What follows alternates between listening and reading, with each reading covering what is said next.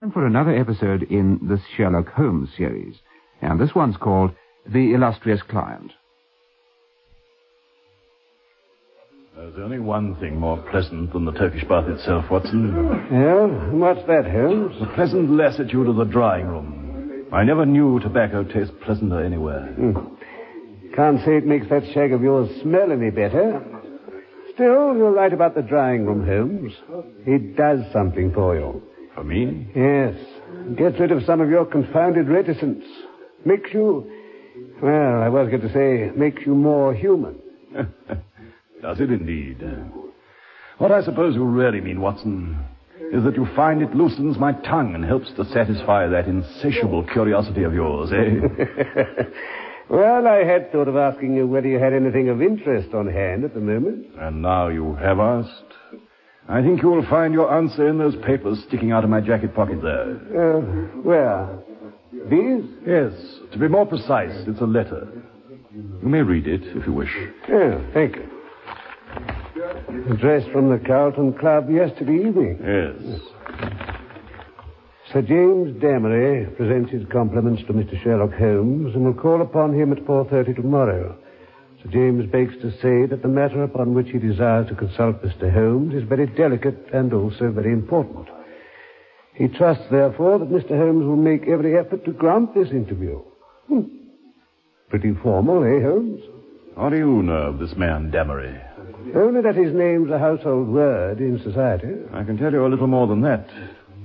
He has rather a reputation for arranging delicate matters which are to be kept out of the papers. You may remember his negotiations with Sir George Lewis over the Hammerford will case. Yes, yes, I do. He's a man of the world with a natural turn for diplomacy. I'm bound to hope, therefore, that this is not a false scent. He must have some real need of our assistance. Our assistance, Holmes? Well, if you'll be so good, I shall be honored. then you have the hour. 4.30. Until then, we can put the matter out of our heads. Come in. Come in, Sir James. Welcome to my humble abode. Delighted, Mr. Holmes. Ah, and this, no doubt, is Dr. Watson. yes. How do you do, sir? I was prepared to find you here, Doctor. Mr. Holmes may find your collaboration very necessary, I fancy. Indeed.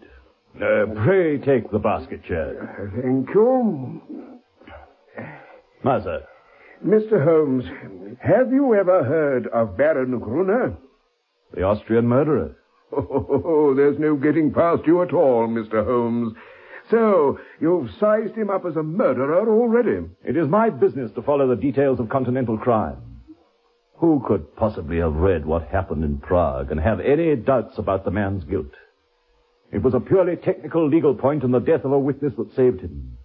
I'm as sure he killed his wife when that so-called accident happened in the Splugen Pass as if I'd seen him do it. And many people would agree with you. I also know that he has come to England.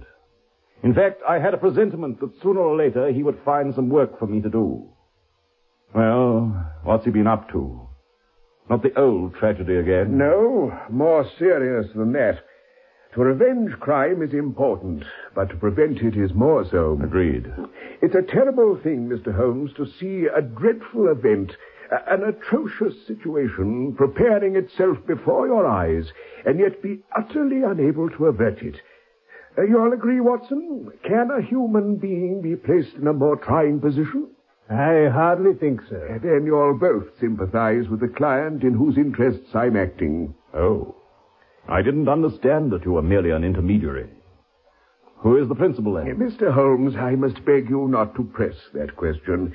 It is important that I should be able to assure him that his honored name has in no way been dragged into the matter.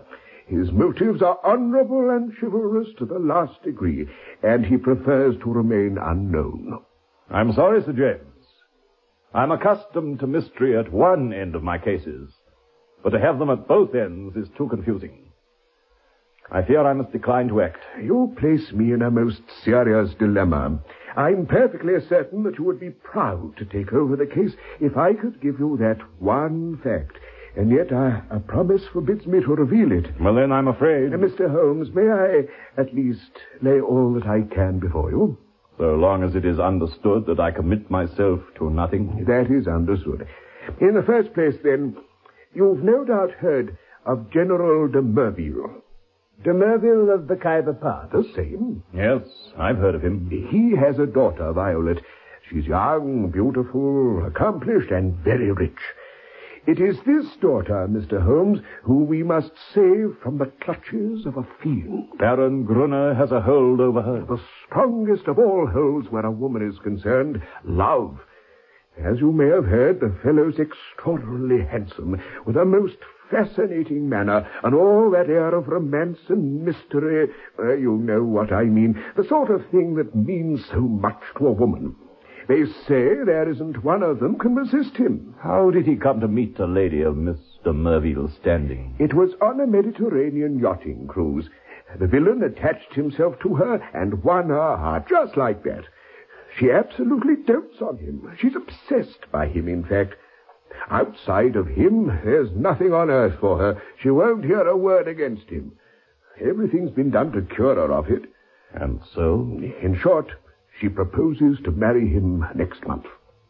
I see. She has a will of iron when she's of age. It's so hard to know what to do to prevent her.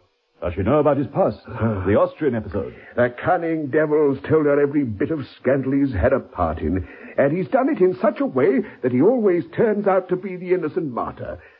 Now she simply accepts his version of everything and listens to no other. Very difficult indeed. Uh, but surely, Sir James, in telling us all this, you've inadvertently let out the name of your client. General de Merville. Well, Mr. Holmes, I could deceive you, perhaps, by letting you think that, but it wouldn't be true. De Merville is a broken old man. His daughter is set on marrying a scheming adventurer. He could cut her off, no doubt, but the money isn't the whole of it. It's her future happiness. Yes, quite, quite. Mm, Dr. Watson, the nerve that never failed him on the battlefield is gone, quite gone.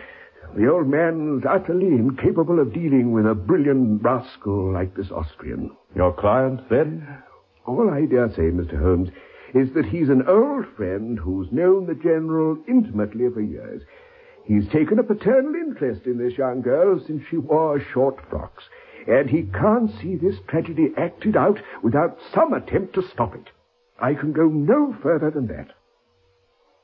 Sir James, your problem interests me. I shall be happy to look into it. Then I'm most deeply obliged to you. I felt sure that once you'd heard the facts. Now, I mustn't detain you any longer. How shall I keep in touch with you? My club will find me. And the Baron's present address, please? Oh, of course. Vernon Lodge, near Kingston. Um, it's a large place.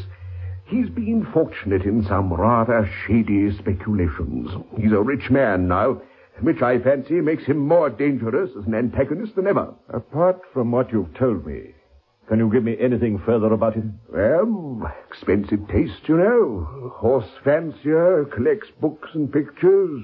Quite an artistic side to him. I believe he's an authority on Chinese pottery. and He wrote a book about it. All great criminals have a complex mind.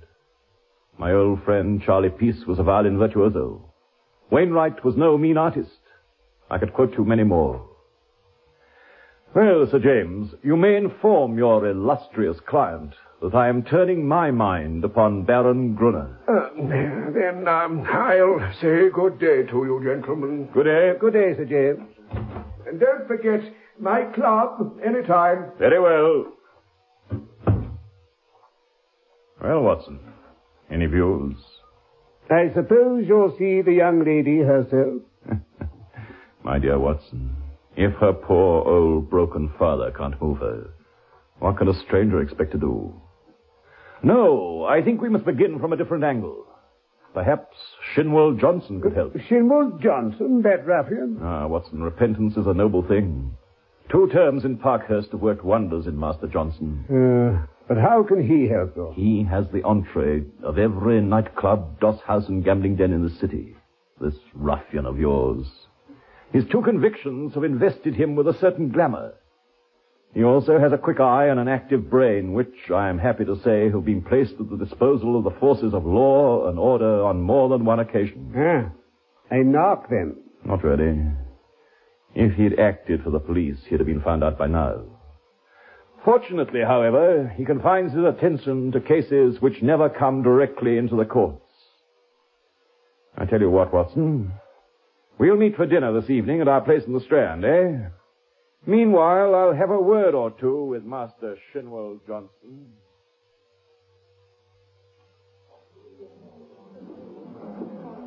Capital soup. Never varies, thank heaven. Never mind the soup, Holmes. You've a particularly nasty delight in keeping me waiting for your news. Have I? Well, there's nothing much to tell. Johnson is on the prowl for us. He may pick up some useful garbage in the darker recesses of the underworld. But surely if the lady won't accept what's already known about Baron Gruner, why should anything we can find out change her mind for her? Who knows? Woman's heart and mind are insoluble puzzles to the male. Murder might be condoned or explained, and yet some smaller offense may rankle. Baron Gruner remarked to me. Gruner remarked to you? Oh, to be sure. You know how I love to come to grips with my man. I like to meet him eye to eye and read for myself what stuff he's made of. When I'd given Johnson his orders, I took a cab out to Kingston. I found the Baron in an affable mood. Did he recognize you? There was no difficulty about that. I sent in my card. He received me at once. I rather thought I should see you sooner or later. Uh, you have been engaged, no doubt, by General de Merville to try to stop my marriage with his daughter Violet. Is it not so? As you wish. My dear man, uh, let me tell you at once, you will only ruin your well-deserved reputation, uh, to say nothing of incurring some danger. Let me strongly advise you to draw off at once. Curiously enough, that was the very advice I had intended giving you. So? I have a respect for your brains, Baron, and the little I've seen of your personality has not lessened it. But let me put it to you as man to man. Very well. No one wants to rake up your past. It is over, and you are now in smooth waters. But if you persist in this adventurous marriage, you will raise up a swarm of powerful enemies who will never leave you alone until they have made England too hot to hold you. I ask you, is the game worth it?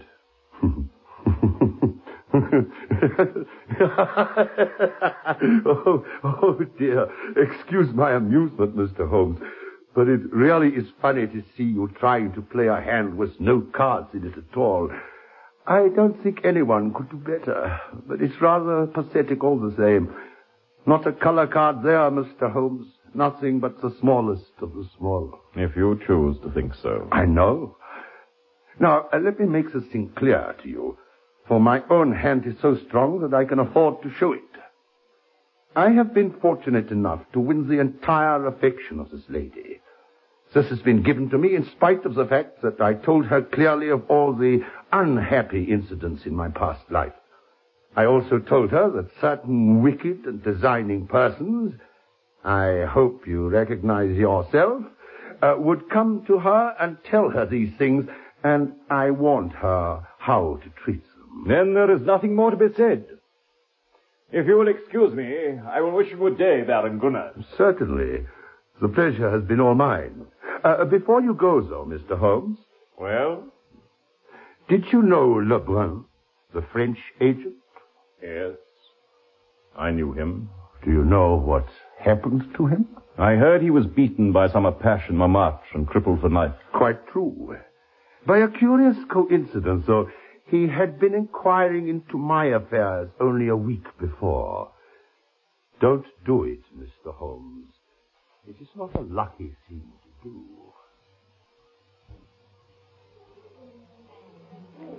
So there you are, Watson.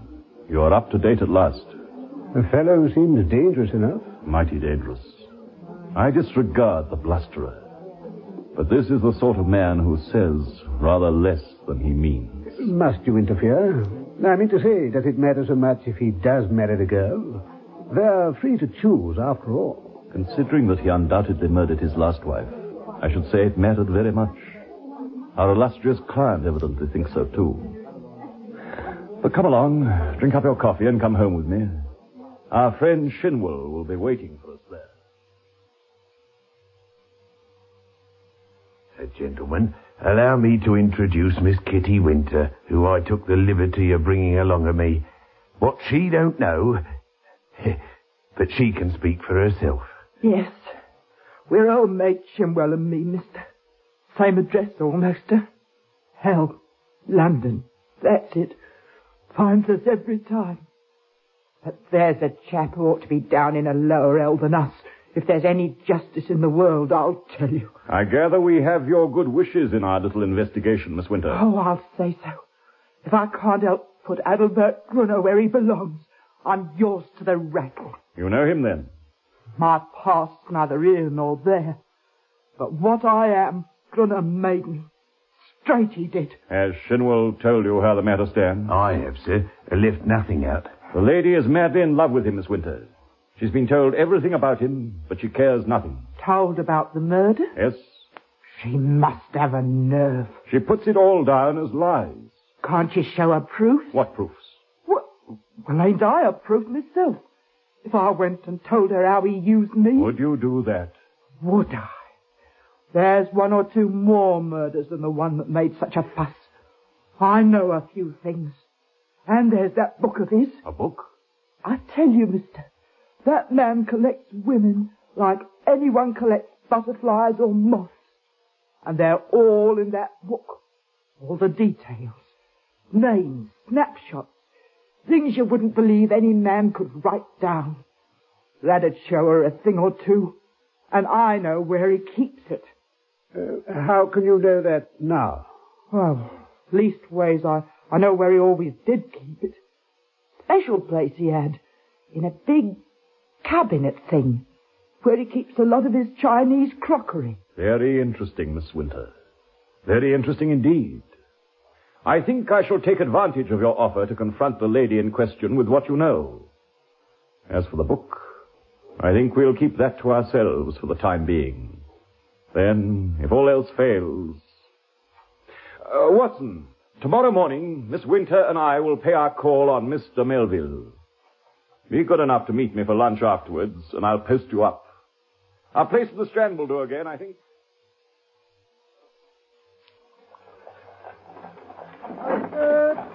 Piper! Murderous attack on famous detective! Piper! Sherlock Holmes attacked in Regent Street! Piper! Here, my boy. Here you are, Governor. Oh, shilling, sir? All right, all right. Keep the change. So very much, Governor. Piper! Piper! Murderous attack on famous detective! Good heavens. Mr. Sherlock Holmes, a well-known detective. Victim, murderous assault. Attacked about 12 o'clock, Regent Street. Two men armed with sticks, beaten about the head. Injuries. Doctors described as serious, taken Charing Cross Hospital. Afterwards insisted taken to his own room. Yep, cabin! Cabin! Uh, as quick as you can, man. 221B Baker Street. Go for your life.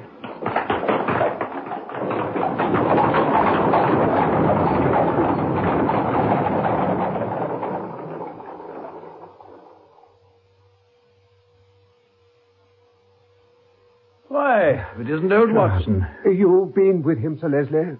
How is he? Oh, no immediate danger, you know. A couple of lacerated scalp wounds, good deal of bruising. Uh, can I see him? Oh, I wouldn't do any harm for a few minutes. It's a tough sort of character, you know. You don't stay too long. They must be dashing. Must look me up sometime. Yes, yes, certainly. All right, Watson, my dear fellow. Don't look so scared. It's not as bad as it seems. Thank heaven for that. I'm not so bad at single stick myself. Took most of them on my guard. Uh, it was the second fellow who was too much for me. The papers say they got away. They were well prepared. The police? Uh, no, wait a little. Oh. I have my plans. First thing is to exaggerate my injuries. Who, who do? Everyone. They'll come to you for news. Laid on thick. Uh, lucky if I live the week out. Uh, concussion, delirium. You can't overdo it. And Sir Leslie Oakshott? I'll look after him. He'll see the worst side of me. Hmm. Anything else? Tell Shinwell Johnson to get that girl, Kitty Winter, out of the way. If they dare to do me in, it's not likely they'll neglect her. That's urgent, Watson. Right. Uh, I'll go now. Right. Oh, uh, and put out my pipe on the table, will you? And the tobacco. Uh, come in each morning and we'll plan our campaign. Well, Holmes, you are looking better. Sir Leslie took out my stitches today. Just seven days to recover. Not bad, eh?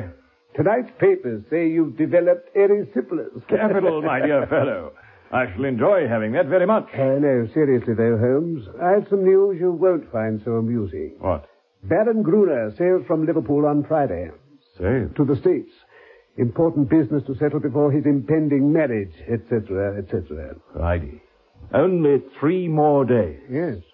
Mark my words, he wants to put himself out of harm's way until the last moment. But he won't, Watson. By the Lord Harry, he won't. Now listen. Yes. I want you to do something for me. I'm here to be used. Well then, spend the next 24 hours studying Chinese pottery. Studying Chinese pottery. An intensive study. Your friend Lomax at the London Library shall be just the man to help. Now, no questions. Off you go to your crammer. I'll see you here tomorrow evening.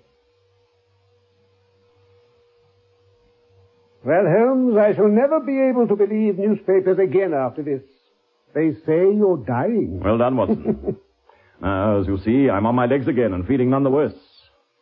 And now, Watson, have you learned your lessons? Well, as best I can. It's a big subject. Chinese ceramics in 24 hours. Granted. The point is, could you keep up an intelligent conversation on the subject? Oh, I think so. Uh, for a while, anyway. Then pray hand me that little box from the mantelpiece. Yes, certainly. Thank you. Now, take a look at this. I say. This is the real eggshell pottery of the Ming Dynasty. No finer piece ever passed through the sale rooms. A complete set would be worth a king's ransom. In fact, I doubt if there's one in existence outside the Imperial Palace in Peking. Exquisite. The sight of this would drive a real connoisseur wild. You'll have to handle it carefully. I shall. I should say Dr. Hill Barton of 369 Half Moon Street must handle it carefully. What? That's your name for this evening, Watson. Here's a visiting card I've had prepared for you. And what is Dr. Hill Barton to do? At half past eight, you will call upon Baron Gruner. An appointment has been made saying you're bringing with you a specimen of an absolutely unique set of Ming. You may as well be a medical man. It'll make your part easier to play. You're a collector. This piece has come your way. You've heard of the Baron's interest in the subject, and you're not averse to selling at a price. At what price? Well asked, Watson. You would certainly fall down badly if you didn't know the value of your own wares. Actually, this saucer was got for me by Sir James Damery. You will not be exaggerating if you suggest it could hardly be matched in the world today. Uh, then I could suggest that the set be valued by an expert. Excellent. Yes. You know, you're positively scintillating today. Thank you. Your delicacy prevents you putting a price on it yourself. What could be more natural? Uh, what if he won't see me after all? Oh, yes, he will. No more instructions, my dear chap. We will let the interview take care of itself. Pray sit down, Dr. Barton. I was just looking over my own treasures and wondering whether I could really afford to add to them. Uh, this little Tang specimen from the 7th century will interest you, I'm sure. Oh, yes, yes. Did you ever see finer workmanship or, or a better glaze, huh? But uh, have you the Ming saucer with you? Here it is, Baron Gruner. Uh, what do you think of that? Very fine, very fine indeed. And you say you have a set of six to correspond? Uh, that is so. What puzzles me is that I should not have heard of such magnificent specimens. I only know of one in England to match this, and it's certainly not likely to be on the market. Would it be uh, indiscreet, Doctor, to ask how you obtained this? Does it really matter? You can see it's genuine for yourself. As to the value, I'm content to take an expert's valuation. That the piece is genuinely certain. And yet, in dealing with objects of such value, one naturally wishes to know all about the transaction. But suppose, I'm bound to take every possibility into account, suppose it should prove afterwards that you have no right to sell. I would guarantee you against any claims of the sort. That, of course, would open up the question as to what your guarantee was worth. My bankers would answer that. Uh, quite so. And yet, the whole transaction strikes me as rather unusual. Well, Baron, I should hate to waste your valuable time. I've, uh, I've given you first offer, as I understood you were a connoisseur, but I shall have no difficulty in other quarters. Uh, no, pray be seated again, sir. Oh, very well. May I ask, Doctor, who told you I was a connoisseur? you have written a book on the subject. Have you read them? Uh, no. Dear me, this becomes more and more difficult to understand. You too are a connoisseur and collector with a piece as valuable as this in your hands, and yet you have never troubled to consult the one book which would have told you its value. I'm a very busy man. I'm a doctor in practice. If a man has a hobby, he follows it up, whatever his other pursuits may be. Well, as a connoisseur, you'd have no objection if I asked a few questions to test you, huh? I would ask you what you know of the Emperor Shomu, and how do you associate him with the Shoso in Nara? Tell me a little about the Northern Wei dynasty and its place in the history of ceramics. Really, sir, this is intolerable. I came here to do you a favor and not be examined like a schoolboy. My knowledge may be inferior to yours, but I shall certainly not answer questions put in so offensive a way. No, Dr. Barton. If you are a doctor at all, you are here on another game. You're an emissary of Sherlock Holmes, aren't you? The fellow's dying, so he sends his hirelings to keep watch on me. Isn't that it? Well, you've made your way in here, and by heaven, you may find it harder to get out again. All right, Watson, leave it to me Oh, now. what's this? Careful, Holmes. He's getting a gun. Out of my way, everyone. It's my turn now. Miss Winter. Keep back. Oh, no, this won't take a second. Here, Baron Adelbert Gruner. Ah! That face won't charm any more like me again. Vitriol all over his face. Quick, Holmes, for the love of heaven, find me some kind of oil. We may save his eyes if we're quick enough, but hurry, hurry!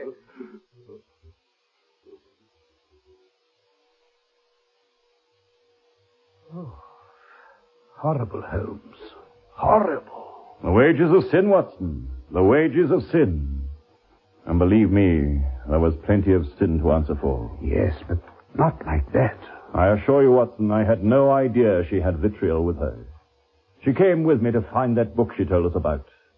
Our time was limited by your knowledge of Chinese ceramics. It was our only chance. He takes precautions against burglary at night. And he'd never have left the book behind when he went off to the States. It was our last chance. You understand, Sir James? Of course, of course. The man was a murderer, Watson, and could have been again. Yes, well, I suppose so. Anyway, he's disfigured for life now. Uh, Miss de Merville is out of danger. So it seems. Not yet, I'm afraid. Women of her type don't react like that. She'd probably love him all the more as a disfigured martyr. No, Sir James. Take this filthy book to your client and tell him not to spare her feelings with it. It's his moral side that must be destroyed, not the physical. The book will bring her down to earth like nothing else could. It's in his own handwriting. She can't get past that. Very well. It's been a terrible business, but you've done wonders, both of you. Good day. Good day, Good day, Sir James. James. The police will have a good deal to say to Miss Kitty Winter, I fear, Watson.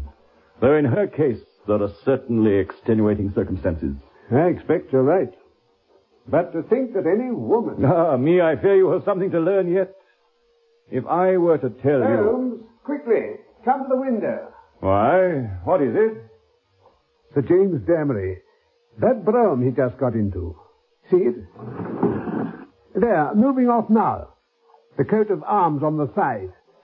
Aha. Now I know who our illustrious client was. He's... He's a chivalrous gentleman and a loyal friend to a lady in great danger. Let that be enough for us, my dear Watson. Now and forever. In The Illustrious Client, you heard Robert Langford and Kenneth Baker as Sherlock Holmes and Dr. Watson. Others in the cast were Fiona Fraser, Gabriel Bayman, John Hayter, Bruce Anderson, and Louis Ife.